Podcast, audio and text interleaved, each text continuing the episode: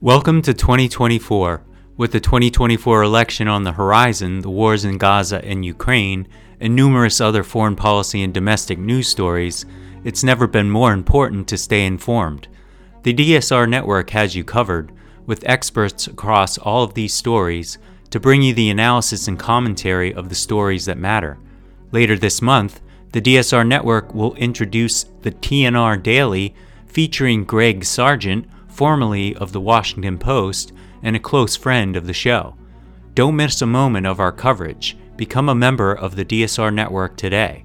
Members receive exclusive bonus content, the opportunity to attend DSR live events, a members-only Slack community, an ad-free listening experience, and more.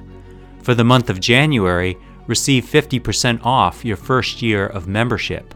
Visit thedsrnetwork.com/buy and enter code DSR2024 at checkout. That's thedsrnetwork.com/buy and code DSR2024. Thank you for your support.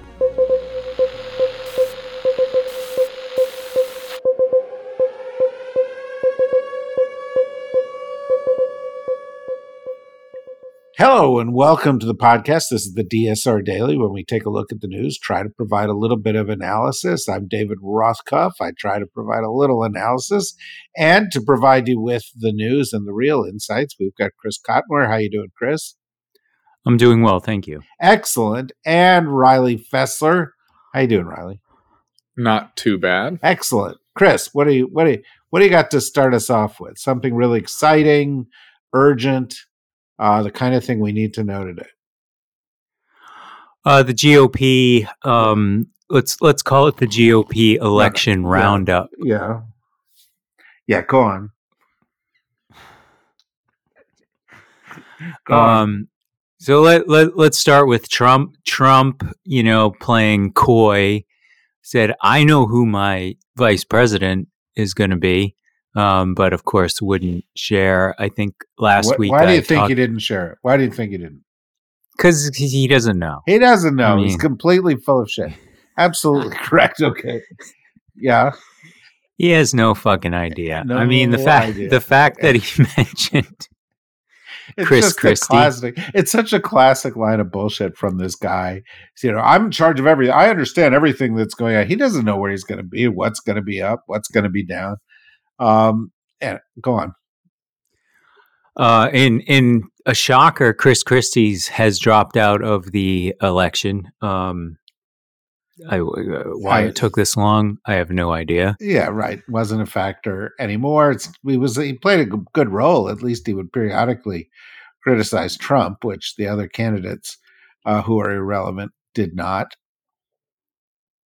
Yeah, I think he's firmly against Trump in the White House, which if you're, I guess, grading candidates, that's a good thing. If you've got more than two brain cells, you've got to be in that category. Anyway, go on.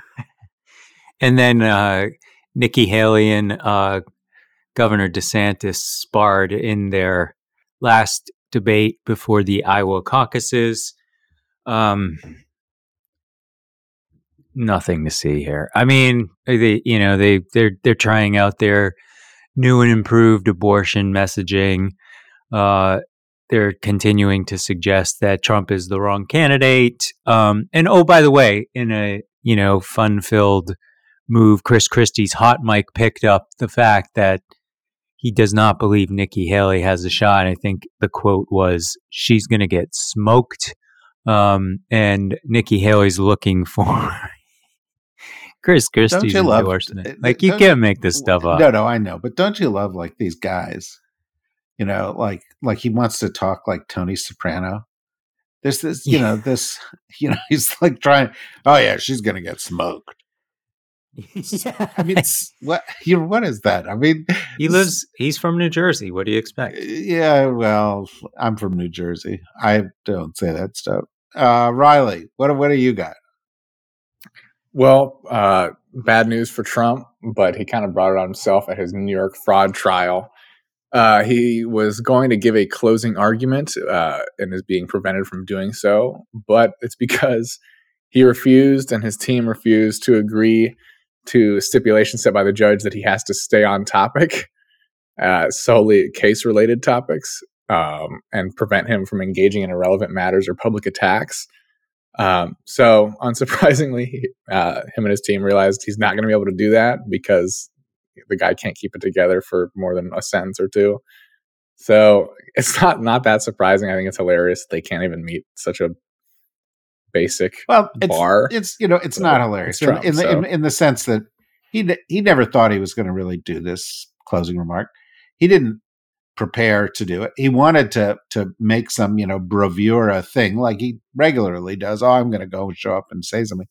But the judge, set certain guidelines because he has no right to speak in the closing remarks. He's not an attorney. He's not representing himself. And so the judge said, well, look, don't, violate your gag order and stick to the topic. And he went three times to Trump's team and he said, these are the rules. Can you accept them? And three times they failed to respond. The judge was rewarded for his diligence on this point by having a bomb threat at his house this morning. This is part of a pattern of swatting and bomb threats and other kinds of threats levied at people who are presiding over the cases against Trump. Not Judge Eileen Cannon in Florida, by the way, but the other people. This is a pretty serious thing to do and caused the local police departments to come and, go to his house and so forth. But this is one more warning sign that this could be a very violent, disruptive political year here in the United States. And we've just got to keep an eye out for that. My view is this could be the most violent since perhaps 1968. Chris. The United Nations International Court of Justice is hearing a case brought to them by South Africa accusing Israel of genocide against Palestinians. The International Court of Justice in this case is it's not a criminal case. They're listening to arguments and while the case is closely watched in terms of, what comes of this, I think at this point we're probably, it's probably pretty clear the allegation isn't baseless as Israel claims. And while we've discussed this at length in terms of Israel's right to protect themselves, this obviously has gone pretty far. I am surprised that South Africa has brought the allegation. I don't know if what the angle is there, or if you have any thoughts on that, David.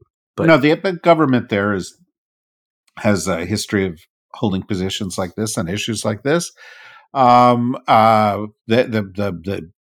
Jewish leaders of South Africa spoke out against it today and said this is a sign of inherent anti-Semitism, Jewish leaders in Israel, Israeli leaders have also, made statements to this effect, and one of them calling it, a former prime minister calling it a shame, and it's, as you said, there are grounds for this. There's a horrific story that has unfolded in Gaza. Reasonable people can debate whether you want to call it a genocide or not. Nobody can argue that it is not a serial violation of human rights and potentially a scene where there are war crimes. This is precisely why having an international criminal court or a court of criminal justice is so important. The United States continues to resist joining these kind of international tribunals because the consequences for some U.S. policies would really be potentially grave. But if we're going to have a civilized planet, we need to have laws that even nations must follow.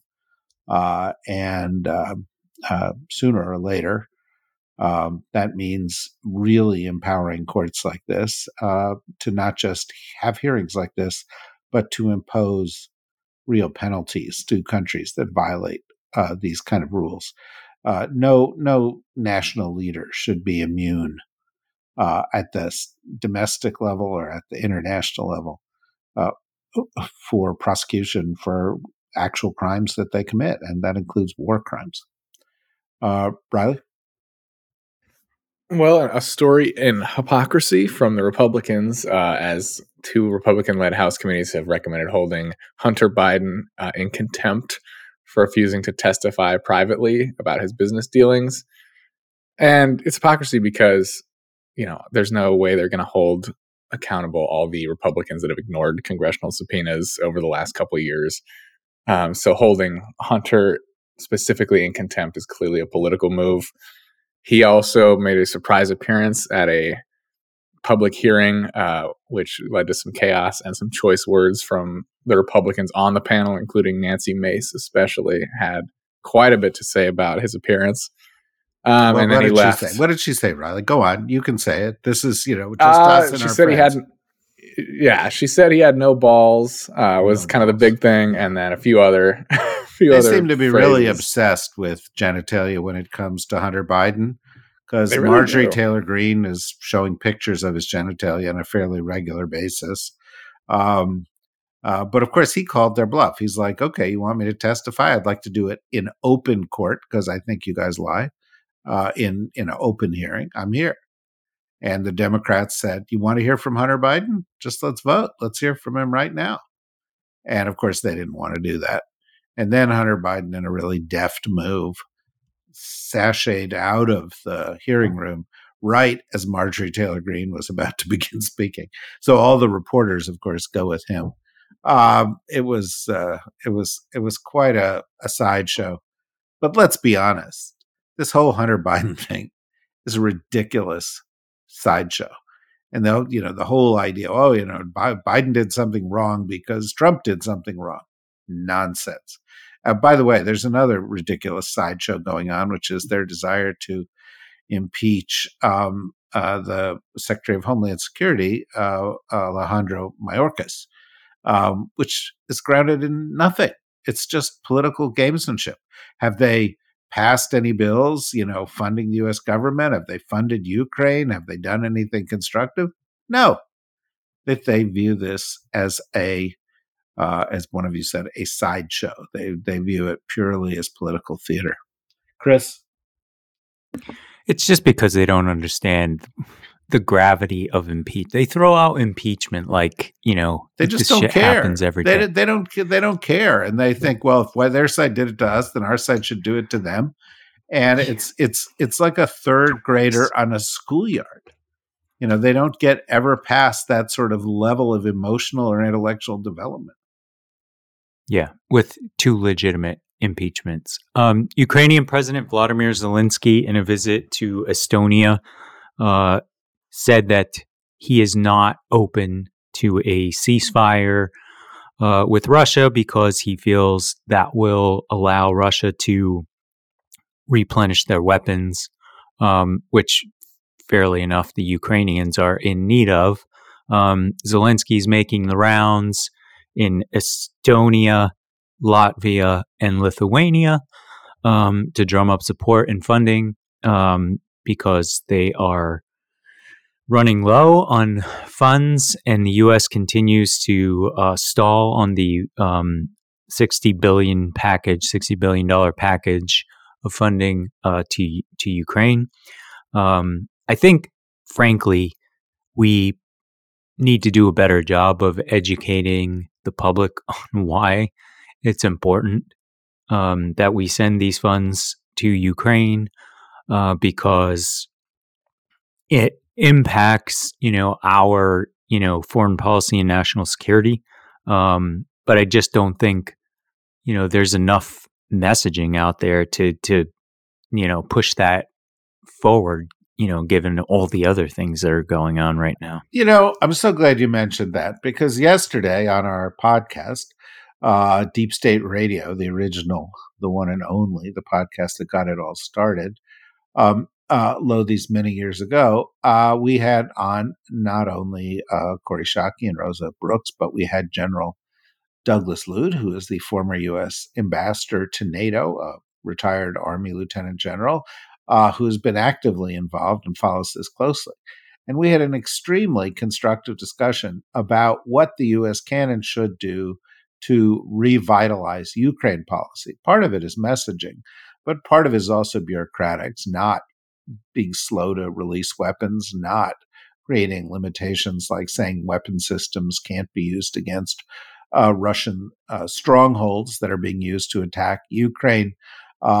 Some interesting thoughts about where more long-range missiles could be had and how we could supplement the financial support we provide Ukraine. There are a lot of things we could do and should do and must do, and that are informed by having this war. You know, it's in its 10th year overall, but this particular phase of the war, the more intense phase, is coming up on its second anniversary. And that would be a great time for us to reflect and revise our approaches with the goal of ensuring that Ukraine wins, not in the indefinite future, but as soon as possible. Riley? Well, Taiwan has some important elections coming up, and they are alleging that China has been intimidating and interfering in the polls. The statement comes from Taiwan's Foreign Minister, Joseph Wu, who criticized their repeated interference, as he called it. The kind of inciting incident in this, there's a few things, but the most recent is China's Taiwan Affairs Office released a statement essentially calling out the presidential candidates from the governing party, the Democratic Progressive Party, who has been pretty outspoken in terms of his support for Taiwan independence and more distance from China. They said his election would promote separatist activities towards, quote, the evil path of independence. So this election is obviously going to be extremely important. I think China is very nervous if he is going to get into office, and they have kind of warned the U.S. away from interfering. So I think it's an important election to follow. As you've said before, there's so many coming up in 2024 that are going to be of huge consequence, and I think this is one of that should be at the top of the list for everyone to keep their eyes on. Well, and it's happening soon. There are, you know, I've seen different estimates of the numbers of election. I saw something today from Samantha Powers, the head of USAID, which referred to over 60 elections in the world this year. I've heard numbers as low as 50, as high as 73. I guess there are different ways that people are counting, but these elections matter a lot. This is the debate that always occurs in and around Taiwanese elections. There are factions within Taiwan that want to push for independence. There are factions within Taiwan that want to push for reunification, hard as that may be for a lot of Americans to believe. And of course, the Chinese would like to manage this situation to a point where at some point in the not too distant future, Taiwan and China reunify in a peaceful rather than in a violent fashion. I'm not advocating that. I'm simply saying the goal is obviously not to produce a war for a variety of reasons that are self-interested, not the least of which is that any war that disrupted Taiwan's essentially stranglehold on the production of advanced chip technologies would have an enormous negative effect on the global economy and on China in particular. So, you know, this is something to watch closely. Do I think that it will trigger a conflict in the near term? I do not. I think that nobody wants a conflict in the near term in Taiwan, in China, or in the United States. So we'll watch it closely, and we will report on it as we do on everything every day here on the DSR Daily. Thank you, Riley. Thank you, Chris. Thank you, everybody, for joining us. Join us again later for our regularly scheduled in-depth podcast. We've got one essentially every day this week and on into the future. And we look forward to you joining us then. Until then, bye-bye.